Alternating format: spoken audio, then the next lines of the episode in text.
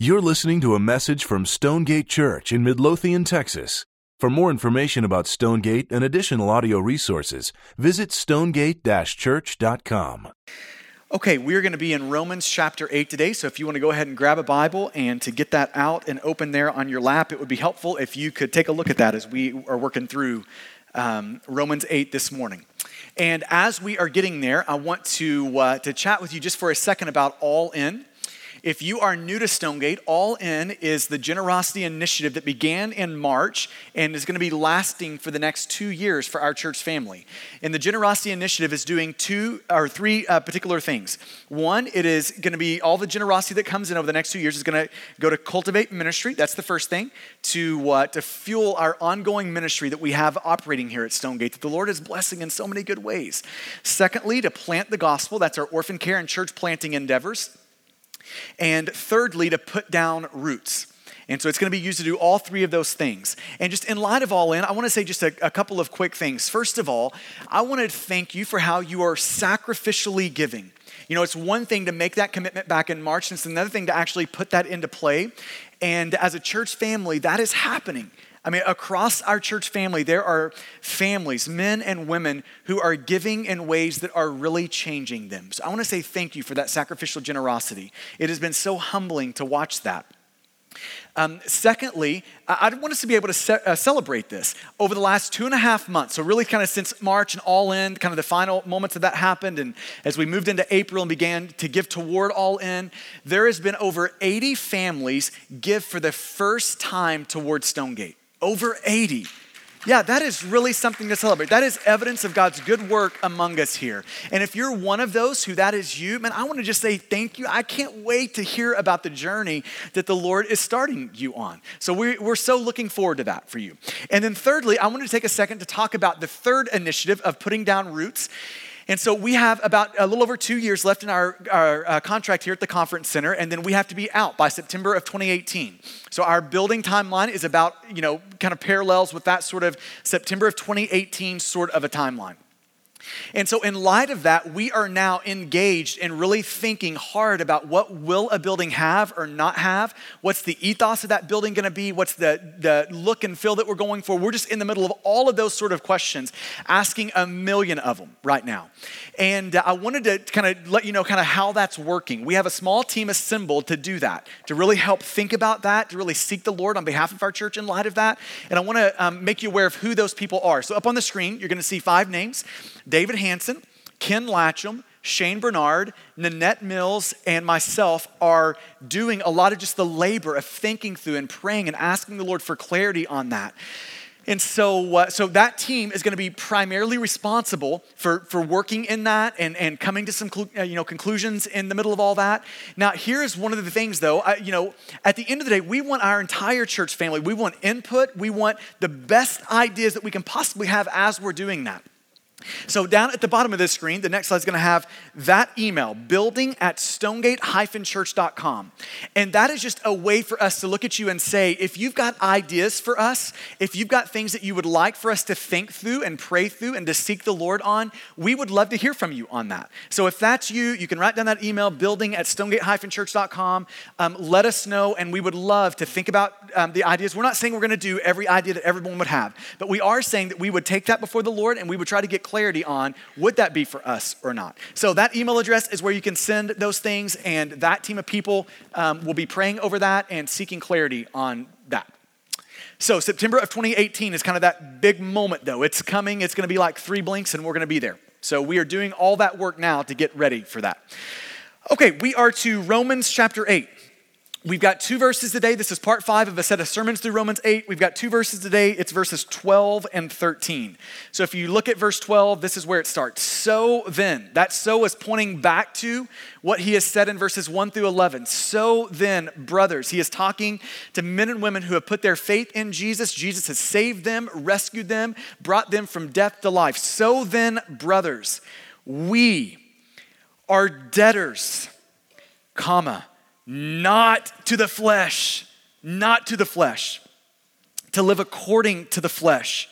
In other words, he is saying, We are debtors, but he is making it clear we are debtors not to the flesh. The flesh is that old sinful part of you that is hostile toward God, doesn't trust God, is rebellious toward God, that is at war with God. It's that part of us. He's saying we are not debtors to that flesh to live according to the flesh. He's saying we don't owe the flesh, who has caused us so much misery, caused you so much misery, me so much misery in my life. He's saying we don't owe the flesh flesh a single cent. You don't owe the flesh a cent. I don't owe the flesh a cent. We don't owe that old sinful nature anything. Now, there is an implication in verse 12, though. He's saying, You don't owe the flesh anything, but we are debtors to. We do owe God everything. This is the God who sent his son to live for us to die for us, risen from the dead on the third day so that we could be brought to life. That God who has given us everything, it's to that God we owe everything. We don't owe a cent to the flesh, but we owe our entire life to God. That's verse 12. Then you get to verse 13. We're going to spend the rest of our time today. And this is a verse that I would put on the short list of verses that we should all have memorized, that every Christian should have memorized. Verse 13. For if you live according to the flesh, you're not a debtor to that flesh, you shouldn't live according to the flesh, but if you live according to the flesh, you will die. But, contrast, but if by the Spirit you put to death the deeds of the body, you will live. For if you live according to the flesh, you will die. But if by the Spirit you put to death the deeds of the body, you will live. So I want to take verse 13 in three kind of sections. There's going to be a what, like what is this, this verse calling us toward? So there's a what, and then there is a how. How does this verse tell us to go about doing it?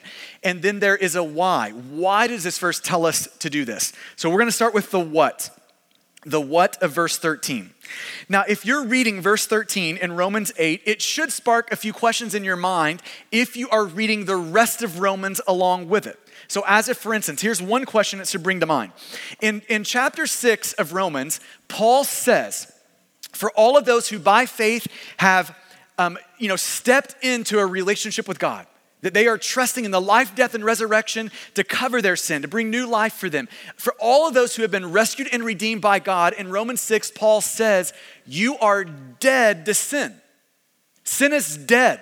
You are dead to sin. But then you get to Romans 8, and now he says, Now in Romans 8, you need to put sin to death in you. So in Romans 6, it's you're dead to it. Romans 8, you need to put it to death. So the question becomes, well, which is it? Are you dead to it or do you need to put it to death? Answer both. That's the answer. You're supposed to do both of those two things. You're supposed to consider both of those two things. So, how does that work out? How can it be you're dead to it? And then, how can he also say, but now you need to put it to death? How can he say both of those two things and both of those make sense? Um, let me just kind of unpack it like this if you are a, a, believer in Jesus, if, if you put your faith in Jesus, you're, you're following Jesus. You're a son or daughter of His. If that is true of you, you live in what you might call an already but not yet existence. An already but not yet. In other words, what, what, the moment you step into life with God, it's as if God puts a down payment on his promises. He's saying in that moment, I'm promising you so, so, so much. And, and the moment you step into it, you get some of it. It's the down payment of those promises. But so much of what we're looking forward to as sons and daughters of God are still in the future. So there is an already, yes, you're getting a down payment, you're getting some of this now, but so much of it is a not yet. So much of it is forward looking. And, and, Romans 6 and Romans 8 together show an illustration of this. Yes, when, when you become a Christian, when, when you are saved from your sin and into life with God, in that moment, the Lord does give a mortal death blow to that old sinful nature, that old flesh that's in you. There is a mortal death blow given. But that, that sinful nature, it is not fully dead. It's been given a death blow, but it's still breathing and kicking. It's, it hasn't yet taken its last breath, right? So, in light of that, in light of you getting a down payment, it's, it's dying, but not yet dead. That, that already, but not yet, he is saying, yes, it's dead in the sense that a mortal death blow has been given, but it's still kicking. So that, Romans 8 13, you now need to finish it off by putting it to death. Yes, it's, it's been given a death blow. And yes, you need to put it to death. That's the, the point that Paul's making in Romans 8.13. Um, one of the, the ways I like to just put this in an imagery is think about your heart as a territory. And in the territory of your heart, the heart is the, the, Bible's way of saying the real you. It's what controls you. It's your mind, what you think, your will, what you do, your affections, what you hope in and desire and love. Your heart is all of those things. And so if you picture your, your heart as a territory, picture the capital of the territory in your heart. Before you were rescued from your sin by Jesus, the, the controlling force in the capital of your heart was the flesh. That part of you that's at war with God, that mistrusts God, that doesn't like God, that's hostile to God. It was the controlling influence of your life pre Jesus. When you are rescued from your sin, here's what happens the Spirit of God comes into your heart and it comes into the capital and it dethrones the flesh in your heart. It gives it that mortal death blow, it dethrones it in your heart. And now the Spirit of God takes up residence in your heart so that now it's the controlling master of your life. It is what's reigning in your life. Okay, now what, the question becomes what happens to the flesh that was dethroned by the Spirit, that was given that mortal death blow? Here's what happens it retreats from the capital where the Spirit is now reigning and ruling, and it retreats into the jungles of your heart where it's waging this guerrilla war in your life. Do you see the picture? So, so think about the, the old sinful part of you like this. Yes, it's been given that death blow, Romans 6. But it is not, although it's been dethroned, given that death blow of Romans 6, it's not yet destroyed. There is gonna be a day, and aren't we thankful for the day where it's finally destroyed in our life? That part of us that's at war with God. But it's not yet destroyed. It's dethroned, but not yet destroyed. It, it no longer reigns in your heart, the, the Spirit now reigns in your heart, but it still remains in your heart. It's in the jungles. Guerrilla warfare is what it's doing. It's just looking for the ideal opportunities to attack you, to give you all sorts of misery in your life. That's where the flesh is. So in light of that, now Paul is saying in Romans 8:13, here is what our job as a follower of Jesus is. One of our jobs is to get into the jungles of our heart and to wage war on the sin, that old you that's still there, that's waging war on you. You're to wage war on it. That, that is what Paul is talking about. You're to wait, you're to, you know, to, to get into the recesses of that jungle and you're to put that old sinful nature to death. Everywhere you see sin in that jungle, you are to put it to death. This is Paul's point in Romans 8. So now I want you to look at that phrase, put sin to death, or putting sin to death, or those deeds of the body in verse 13. That verb for putting it to death in verse 13 is translated in older English translations as mortify. It's an old English word to mortify sin or to mortify the deeds of the body. So, that word mortify, I think, is a really good word to hold on to. It kind of carries the theological weight that we would want in a moment like this. So, what is mortification? What, what, does it mean to mortify sin? To, mortification is the theological word that is signifying we are to put sin to death in our life. We're to get the axe out and to lay the axe at the root of sin in an effort to kill sin and to weaken sin. I like how one person said it. Said mortification or putting sin to death is declaring war on the old life and fighting for the new life. That is mortification. It's, it's waging war on the old life as we fight for the new life. Now, let me clarify mortification is not sinless perfection. Good luck with that, right? Our hearts are so prone to wonder. And it's because our hearts are so prone to wonder that we need to mortify the flesh, right? So, this is not a call for sinless perfection. It is a call for the continual weakening of sin in your life and a laying an axe at the root of sin in your life. That's mortification. Let me have one other clarification. Mortification isn't a method. It's not a one, two, three, four step process and then you move on. That is not the idea of mortification. Mortification is less method and more mentality. It is waking up with the determined resolve that today I am going to stop dying and I'm going to start living. That is mortification. It's a mentality that says, Sin is waging war on me. This is 1 Peter chapter 2, verse 12 and 13.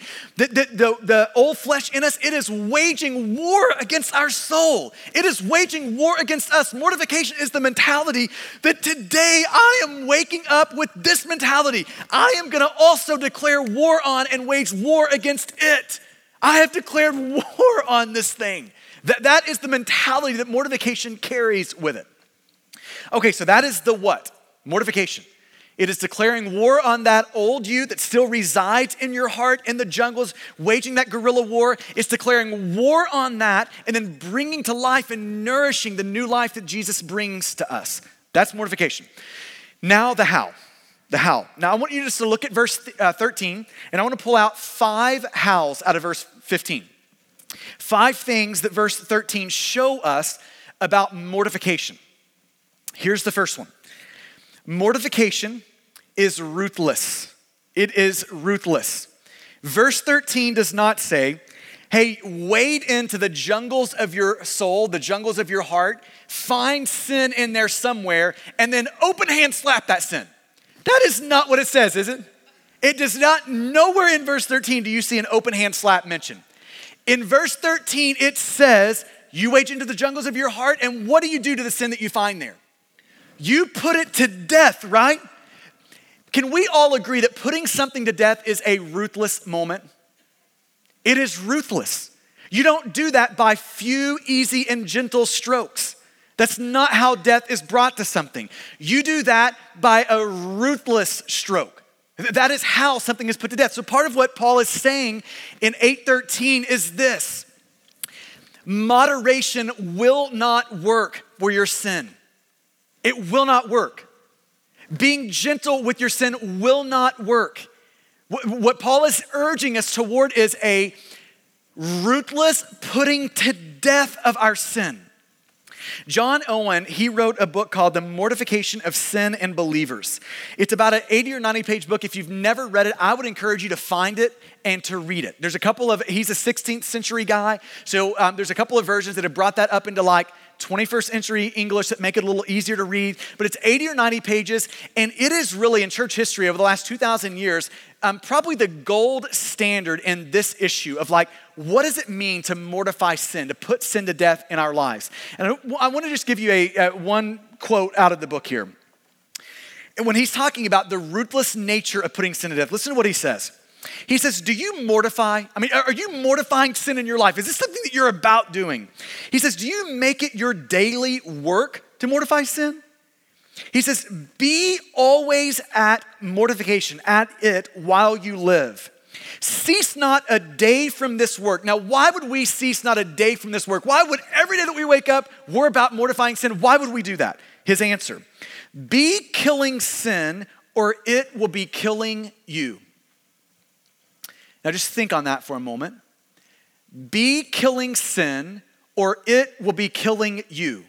These are the only two options in your life. There's not a third option.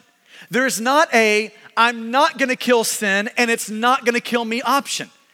War has been declared. There is a clear line in the middle. This side is trying to kill that side, that side is meant to kill this side, and there are no prisoners to be taken.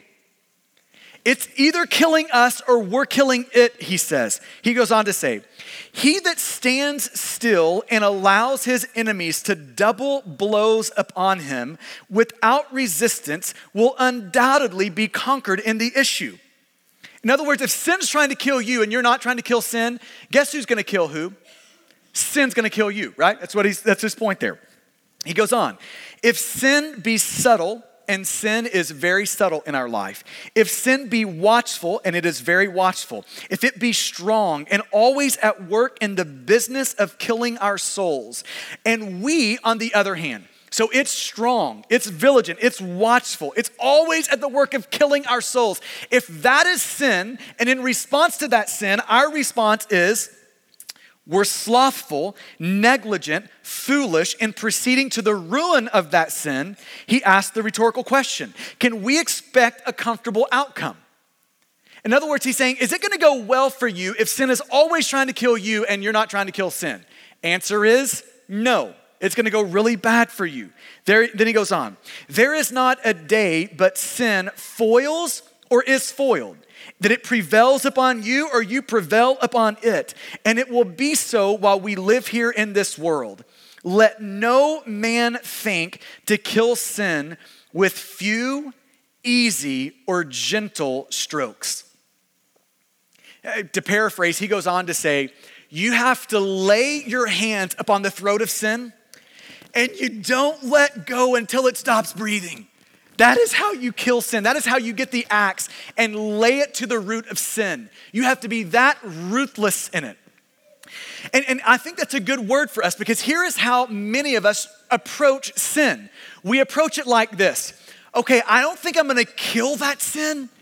I don't think I'm gonna do that. I think what I'm gonna do instead of killing it is I'm gonna put it in a cage. I'm gonna make sure it's on the leash where it just can't break free in my life. That's how I'm gonna uh, deal with sin. And just hear what he's saying. He's saying that is impossible. It either kills you or you kill it. There are no prisoners. There is no putting it on a leash. Um, one of my favorite little passages that I think just illustrate this is in Genesis chapter 4. You might remember this moment, with Cain and Abel, where the Lord looks at Cain and he says, Cain, this is in the middle of him about to kill his brother. Um, he says, Cain, sin is at your door and it's crouching. It is in the, position of an adversary, of an animal who is crouching and ready to attack. And it says, it's at your door waiting to devour you. It wants to devour you. Now, that is your imagery of sin. It's an apex predator whose number one aim is to kill you, to devour you. That, that's the aim of sin. So, if we're just gonna put this in an illustration, think about it this way.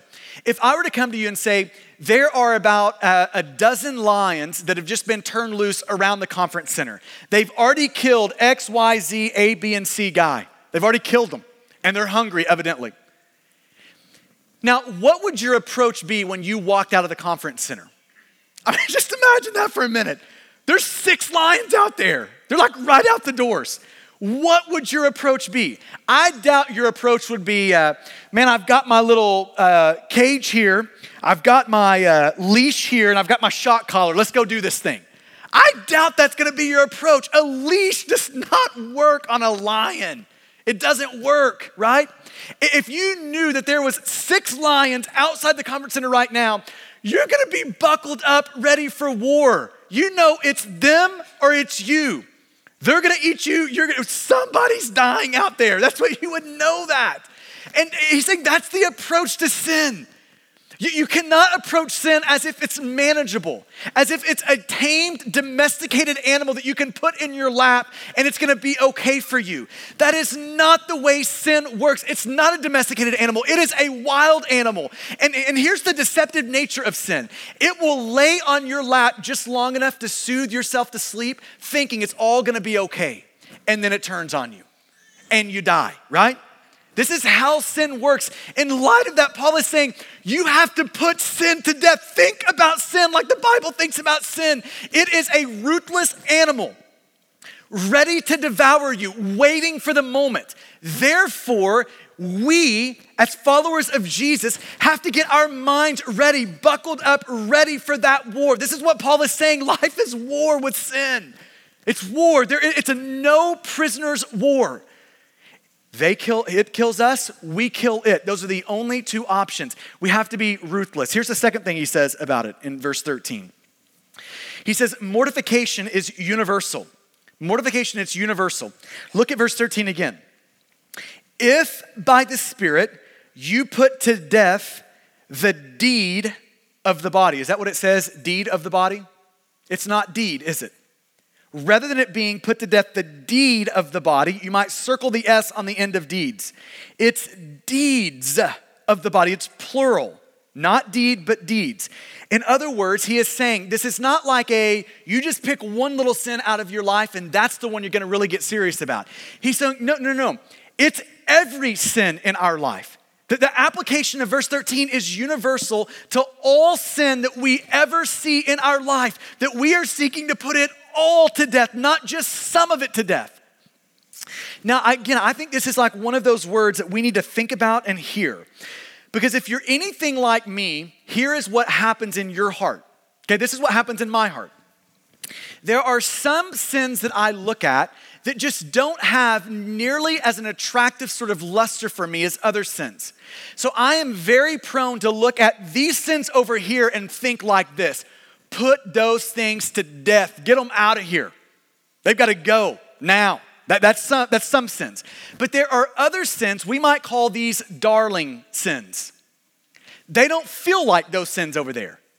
Th- these sort of sins, these darling sins, d- don't, don't look so bad to me. They actually have an attractive sort of luster around them. And I'm really prone to think with my darling sins, you know what? Let's don't, let's don't like kill the, let's kill those sins. But these sins, let's make sure the leash is just real tight around them. Let's make sure that, that, that they're under control, but they're just not dead. We're really prone to think like that about sin. We'll have the mentality of putting these sins to death, and we'll have the mentality of putting these darling sins in cages. Now, to put an image, you know, maybe a metaphor around kind of the implications of this, think of, uh, think of this just picture. If, uh, if a person says to you and says, it comes to you and says, hey, I've got this house, you, you feel free to live in this house for the weekend. Feel free. You can live in the house for the weekend. It's all yours. Then they come back and say, but you can live in the house, but make sure you don't go in that room, that room, or that room. So, so the house is yours except those rooms over there. What is that person really saying to you in that moment? They're really saying, listen, I know I said the house was all yours, but the house is not all yours. The house is really mine, and you're gonna kind of be a weekend, kind of, you can live in it for a while person. But there is a clear picture going on. The house is not yours, the house is theirs, and they get to control the rooms. They, have, they, they can kind of lock and kind of keep you out of the certain rooms that they want you out of. So the house is theirs, it's really not yours. Now, think about this with God for a second. A lot of us have that sort of a mentality with God. We look at God and we're saying, God, I'm all yours. I'm in. But those three rooms back there, you're out of those rooms. Now, what are we really saying to God in that moment? We're really saying to God, hey, God, you're all in, or, you know, I'm all in, it's all yours, but it's really not all yours. Let's just make this clear. You're really gonna be the weekend tenant in my house. You're welcome to have these three, four, five rooms, but those three rooms over there, you're just not welcome to those over there. You need to stay out of those over there. We're saying to God in that moment, You really don't own me, I own you. But you're welcome to come in and kind of play a little bit if you'd like. That's what we're saying to God in that moment. And what Paul is saying here is that that mentality will kill you. That will kill you. If your darling sins are locked behind the doors and you won't let the Lord address those, you're getting more and more of death and less and less of life. Now, I want to just take a moment here and apply this by um, helping us see how we can know when a sin is, in particular, deeply rooted in our life and in light of that, really dangerous in our life. John Owen, in his book on um, mortifying sin, gives seven or eight, you know, kind of evidences of a deeply rooted sin. Let me just give you four or five of his really briefly. Here are five. He says, here's how you know it's deeply rooted in your life. Number one, that there is a hardening toward that sin. It just doesn't feel that bad for you. You're very, you're very willing to keep that sin behind locked doors. There's just kind of that hardening toward it. Your, your heart is not soft toward it. It doesn't seem sinful. It actually seems really attractive to you. So there is a hardening toward that sin. Secondly, you are quick to apply grace to that particular sin with no intention of killing that sin. Now, hear that for a second. He's saying, here's how you know it's in particular deeply rooted in your life. You are very quick to say, the grace of Jesus covers it, while at the same time making no effort to put that sin to death. Surely I'm all right with God while we leave that sin undisturbed in our life that we know is there. You know that sin is deeply rooted. That sin is deeply rooted when you are willing to do that. That that should be like a siren going off that we have a massive problem, a sin that is deeply rooted that needs serious mortification in our life when we're doing that. Thirdly, he says, here's how you know a sin is deeply rooted.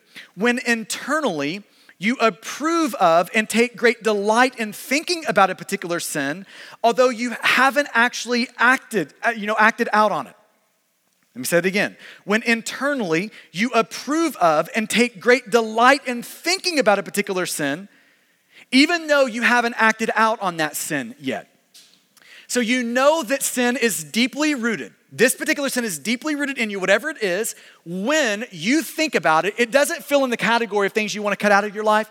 It feels like a really darling sort of sin in your life. Surely we don't need to get too rough with this one. Surely this one, a cage will work just fine for this one. Surely, rather than a gun pointed at this one, a leash will do just fine. Surely. So when we're thinking like that, when, when we think about that sin, we take delight in thinking about it. Secretly, we, we're actually approving of that sin in our heart, kind of even longing to be able to do that sin, but we just haven't had the opportunity yet to actually get about doing it yet. You know, if your heart is thinking like that toward it, it is deeply rooted in you. Fourthly, you know sin is deeply rooted when the only thing keeping you from that particular sin is the fear of punishment. I might go to prison if I do it. What are people going to think about me if I do it? You know that if that's the only thing keeping you from sin, you have a particular problem. It's deep, that sin is deeply rooted in you. Because what your heart is saying is, I really want to do it. I, I would be in if there just weren't consequences for it. And if your heart is there, it's likely just a matter of time before that deeply rooted sin actually comes out of your life. Because here's the thing the only way to, to, consistently and for the long haul fight against sin is to keep your heart satisfied in Jesus. If your heart is really looking for that satisfaction in that sin, it's already left Jesus for your satisfaction. It's really wanting and seeking it in that sin. It's just a matter of time before your heart breaks out into behavior in your life. Fifthly, he says, here's how you know sin is deeply rooted. When this sin has endured repeated correction from God, the Holy Spirit has whispered, This is not good. This needs to die. You need to put this off and put that on. And yet you stiff arm the Spirit, you suppress the voice of the Spirit. You have the people of God around you as a, as a vocal kind of mouthpiece for the Spirit speak into your life. Man, this is wrong. This seems off. There's an issue here. This got to be put to death so this can grow out of it. And you resist that. Even church discipline takes place. And yet we still would resist the voice of God. You know that a sin is particularly deep when you will, re- you will refuse and stiff arm and, and keep suppressed God's correction of that sin in your life. So just ask yourself the question Are there any darling sins that you are protecting? That you're trying to keep behind lock and key? That you're saying to the Lord, hey, you're welcome. These we can deal with, but not those. Any of those in your life right now. Mortification is universal, it's for all sin in our life. Here's the third one. Mortification, here's the third, the third thing we learn out of Romans 8:13. Mortification has two fronts. There is two fronts to the war with sin. Now, this goes back to what we talked about a couple of weeks ago when we talked about the flesh and the spirit right? And we learned that the, the, the flesh and the spirit, they, they operate on two different levels. One, we, one front we might call the hands, the other we might call the heart. Okay? So when you're thinking about mortifying sin, it's important that you think about sin on two different levels in your life sin of the hands, sin of the heart. Let's deal with sin of the hands first. Sin of the hands is your overt external behavior that you can see. Okay, it's, it's typically not um, hard to see sin in the hands. This is when your heart erupts and it breaks out into your heart, you know, into your life in ways that are destructive and bad. So you see anger spill out. You see pornography happen. You see lust. You see materialism. You see a critical spirit. You see destructive words. You see pride seep out of your life. You're seeing all of those things. So it's the external part, it's your behavior. That is sin in the hands. And here's the thing when you see sin in the hands, Paul is saying, you need to battle that.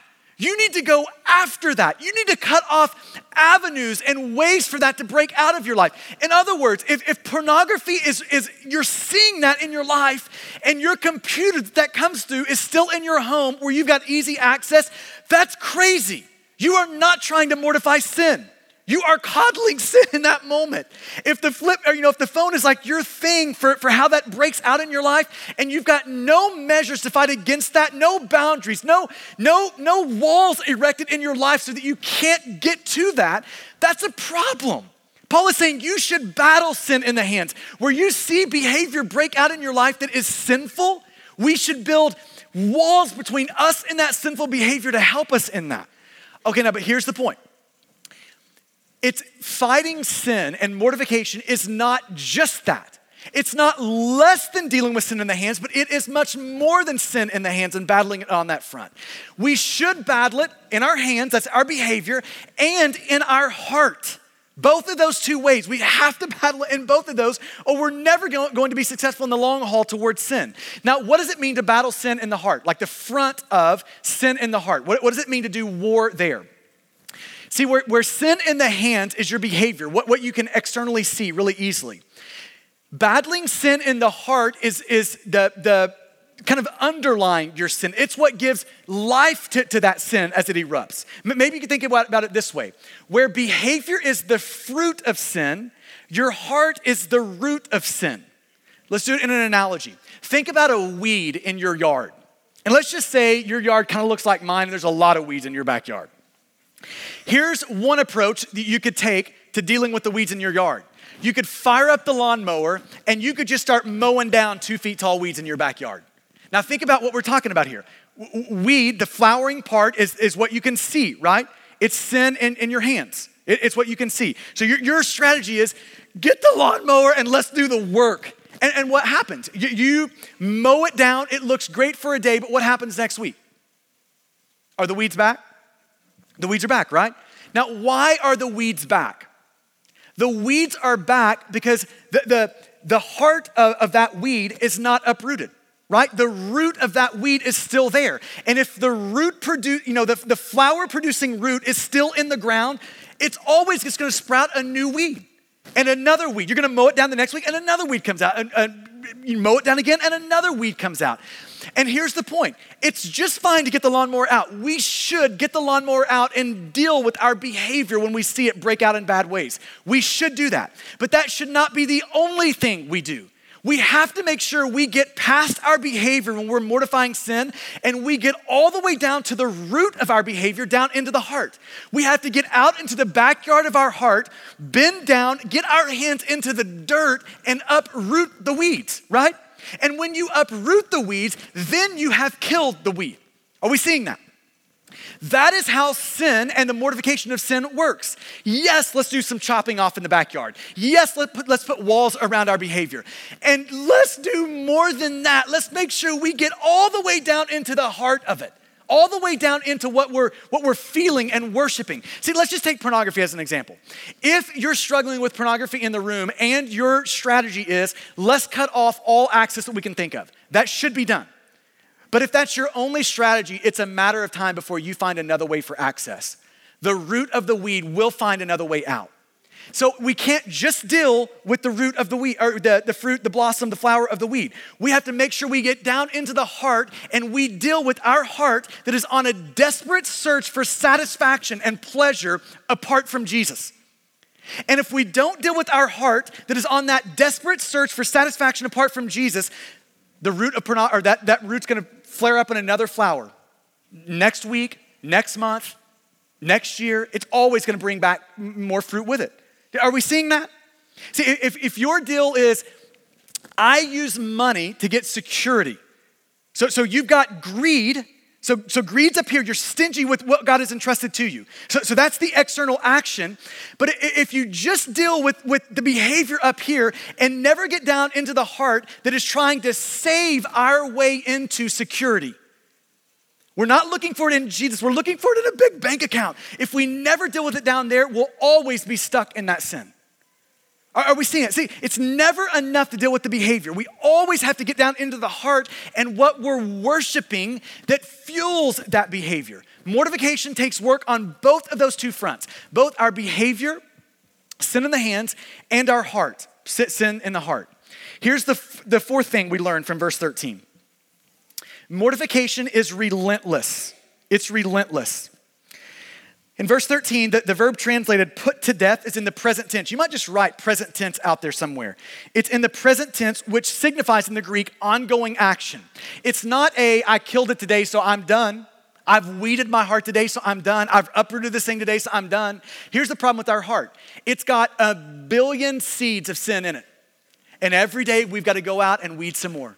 Every day, weed some more. See, it's not a one time event in our life. Mortification is a lifelong, daily event in our life. I mean, think about it this way if sin is really an enemy that is plotting your death and demise every day, just looking for an inroad into your life, looking for a way in, looking for a way that it can, you know, a guerrilla warfare can be launched in your life. If it's constantly looking for that, what would that require on our part? Constant vigilance a constant searching out, finding that sin in the recesses of our heart and putting it to death. It's a relentless pursuit. Mortification is a lifelong battle with sin. Here's the fifth thing we learn about mortification mortification is dependent upon the Spirit. It's dependent upon the Spirit. You see this in verse 13. In verse 13, Paul says, You put to death you. He's talking to people who have been rescued by Jesus. You put sin to death. But then he clarifies right in front of that. You by yourself can't put sin to death. You have to do that by the Spirit. It's if by the Spirit we put to death the deeds of the body. So, so see the, the whole robust picture here. He's saying, You, Christian, put sin to death. But you, Christian, are dependent upon the Spirit to put that to death. Now, this is helping us see the both and here. Now, this is, this is a very important little moment today because I think we're prone to fall into two ditches. Here is ditch number one. It, putting sin to death is just something the Spirit does. So we are all passive, the Spirit is all active, we do nothing, He does everything, and sin dies in our life. That's not the way it works. You will never put sin to death if you don't take an active posture and a proactive mentality to put it to death. So that's that's one problem. Is we're just saying, I'm going to do nothing, the Spirit's going to do everything. Here's the other ditch. I'm going to do everything and it's all going to be out of my own strength and kind of out of my own sort of willpower. This is the other problem. If you're not dependent upon the Spirit, you will never put to death the deed to the flesh. And what Paul is helping us see is it is a both and. We, as a person, Paul is saying, you go and put it to death. And you, as you're doing that, are going to be 100% dependent upon the Spirit if it's gonna happen. So go do it, and your posture is dependent upon the Spirit as you're doing it. I, I love what one old pastor said. He said, Without the Spirit, we cannot mortify the deeds of the body. But without us, the Spirit will not mortify the deeds of the body. Do you see that both in there? He's saying, without the Spirit, we can't. We don't have the capacity to do it. And here's the other side. Without us, the Spirit is saying, I'm not gonna do it. So the point Paul is making is here's how sin is mortified. We proactively work for the mortification of sin, and we do that through the Spirit who is working in us. Now, the question becomes what does the Spirit do in us? How does the Spirit work in our effort to mortify sin? How, how does that play itself out? Well, the Spirit does things like this the Spirit reveals Jesus to us. See, the only way we will ever kill sin consistently and for the long haul in our life is to keep our hearts satisfied in Jesus. See, if, if your view of killing sin equals, I'm gonna turn my back on Jesus and I'm gonna go trying to kill sin over here, that will never work. We kill sin by keeping our eyes on Jesus, our heart satisfied in Jesus, and then we're killing sin. That's how sin is killed. It's, it's killed by uh, our hearts being satisfied in, in who God is for us in the person and work of Jesus.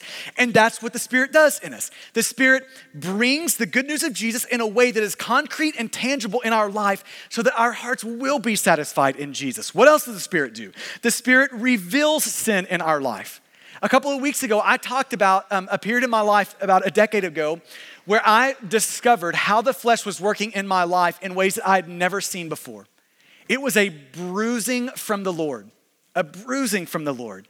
And it was also a gift of grace from the Spirit of God to show me how sin is, is, is you know, working its way into my life.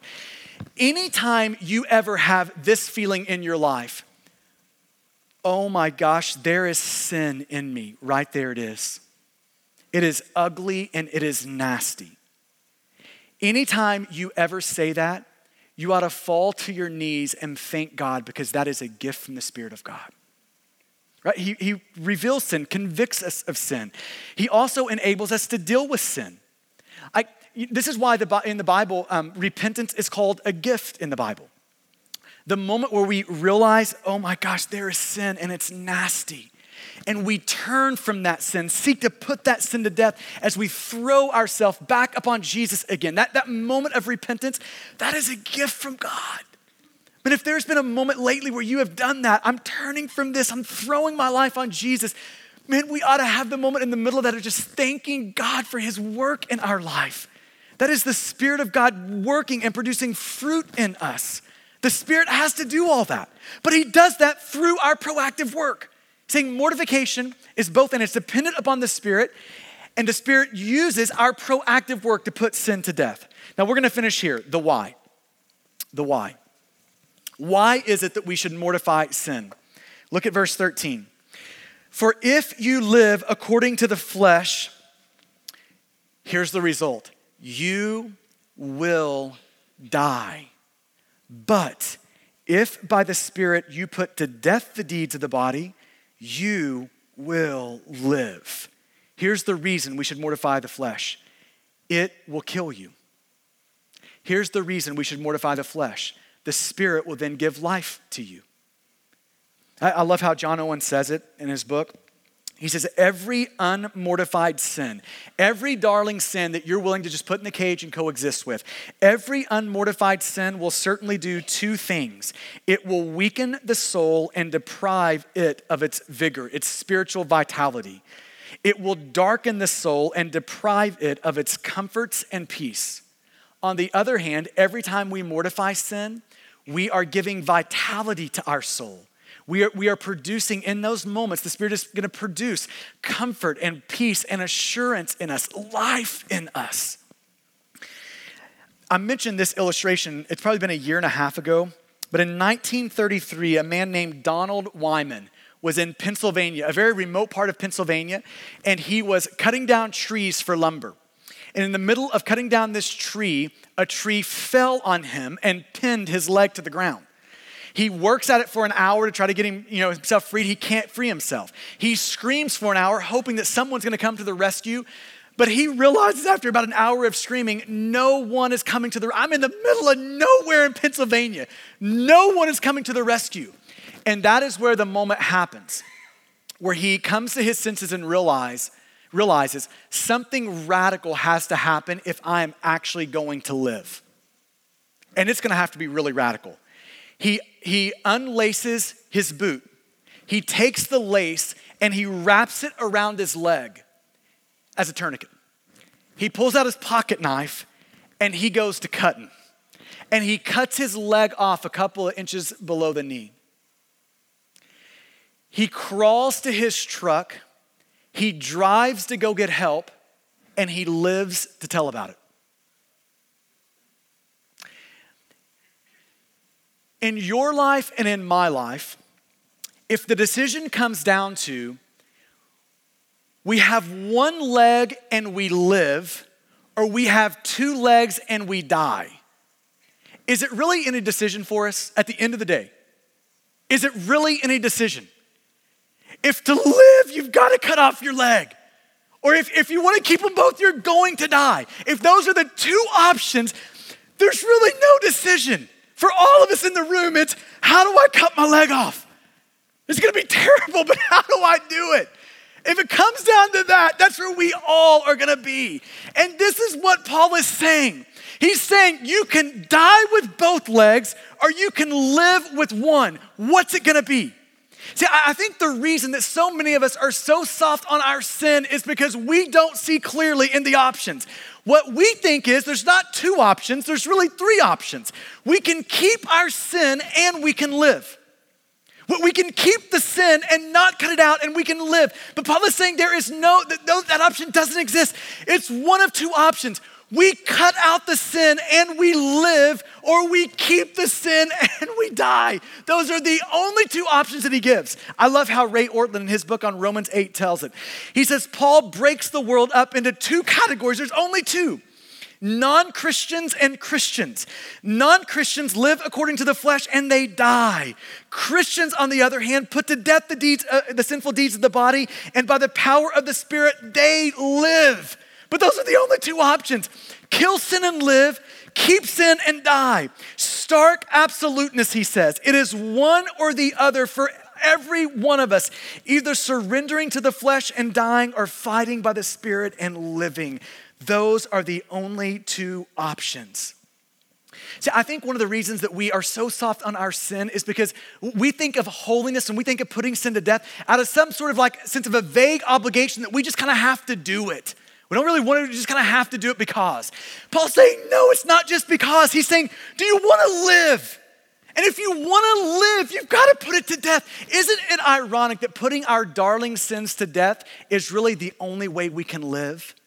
That putting sin to death is like the, the, life we're all looking for in the room, that we're all wanting and praying and asking the Lord to bring to us.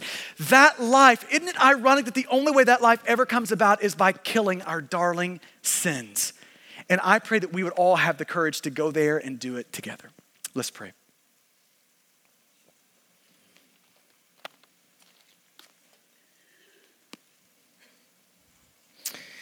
I want to give you just a moment to sit with the Lord and to ask the Lord to talk to you and for the Spirit of God to wipe away the things that wouldn't be helpful and to stamp on your souls the things that would be.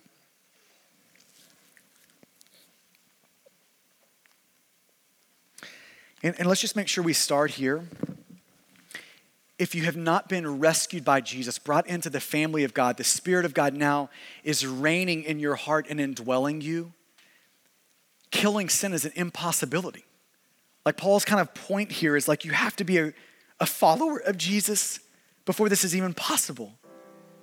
And so, if there's never been that moment of faith where you have stepped in to the Lord, where you have des- decisively made that leap if I'm going to trust the life, death, and resurrection of Jesus. If there's never been that moment, step one is holding up your life to the Lord and saying, God, I am yours, all yours. Save me, rescue me. And this morning, God stands so ready to do that for anyone who would ask Him. And if that's you, you can fill that card out under your seat.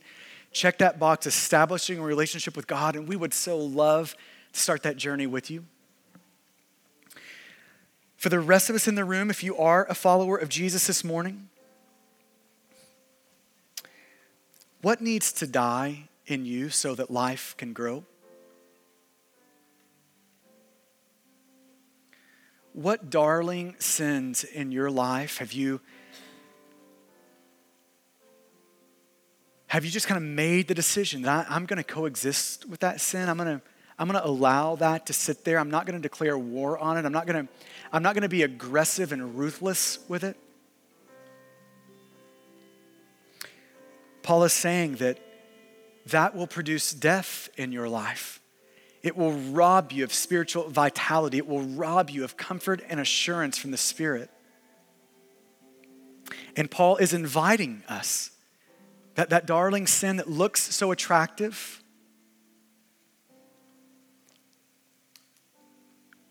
If you can get past the sugar coated surface, that sin's aim is to poison you, to kill you, to cause misery in you. So, so Paul's saying, would you, would you please put that sin to death that's trying to kill you? And will you come and will you enjoy the life that God would want for you? What needs to die in you so that new things can grow in you? And this is like that, that moment in a sermon that's so important because it's so easy to walk out of here with a vague sense of that rather than just opening up your life to the Lord right now and saying, God, please show me. Please show me. And whatever right now the Spirit of God is showing you, there is nothing more important in your life today than to make the, the determined sort of decision. This is going to be a no prisoners, rugged war with this sin. So, God, would you give us the courage for that? God, would you help us in this? God, would you make us a holy people by the power of your Spirit? God, will you help us see Jesus in a way that would satisfy our soul so that that enslaving grip of sin can be weakened in our life? God, will you give us the courage to put every sin we know of in our life to death, even the darling ones? God, would you help us? And I ask that with the power of your Spirit. Amen. Thank you for listening to this message from Stonegate Church, located in Midlothian, Texas. For service times, additional audio and study resources, as well as information about our church, please visit us at stonegate-church.com.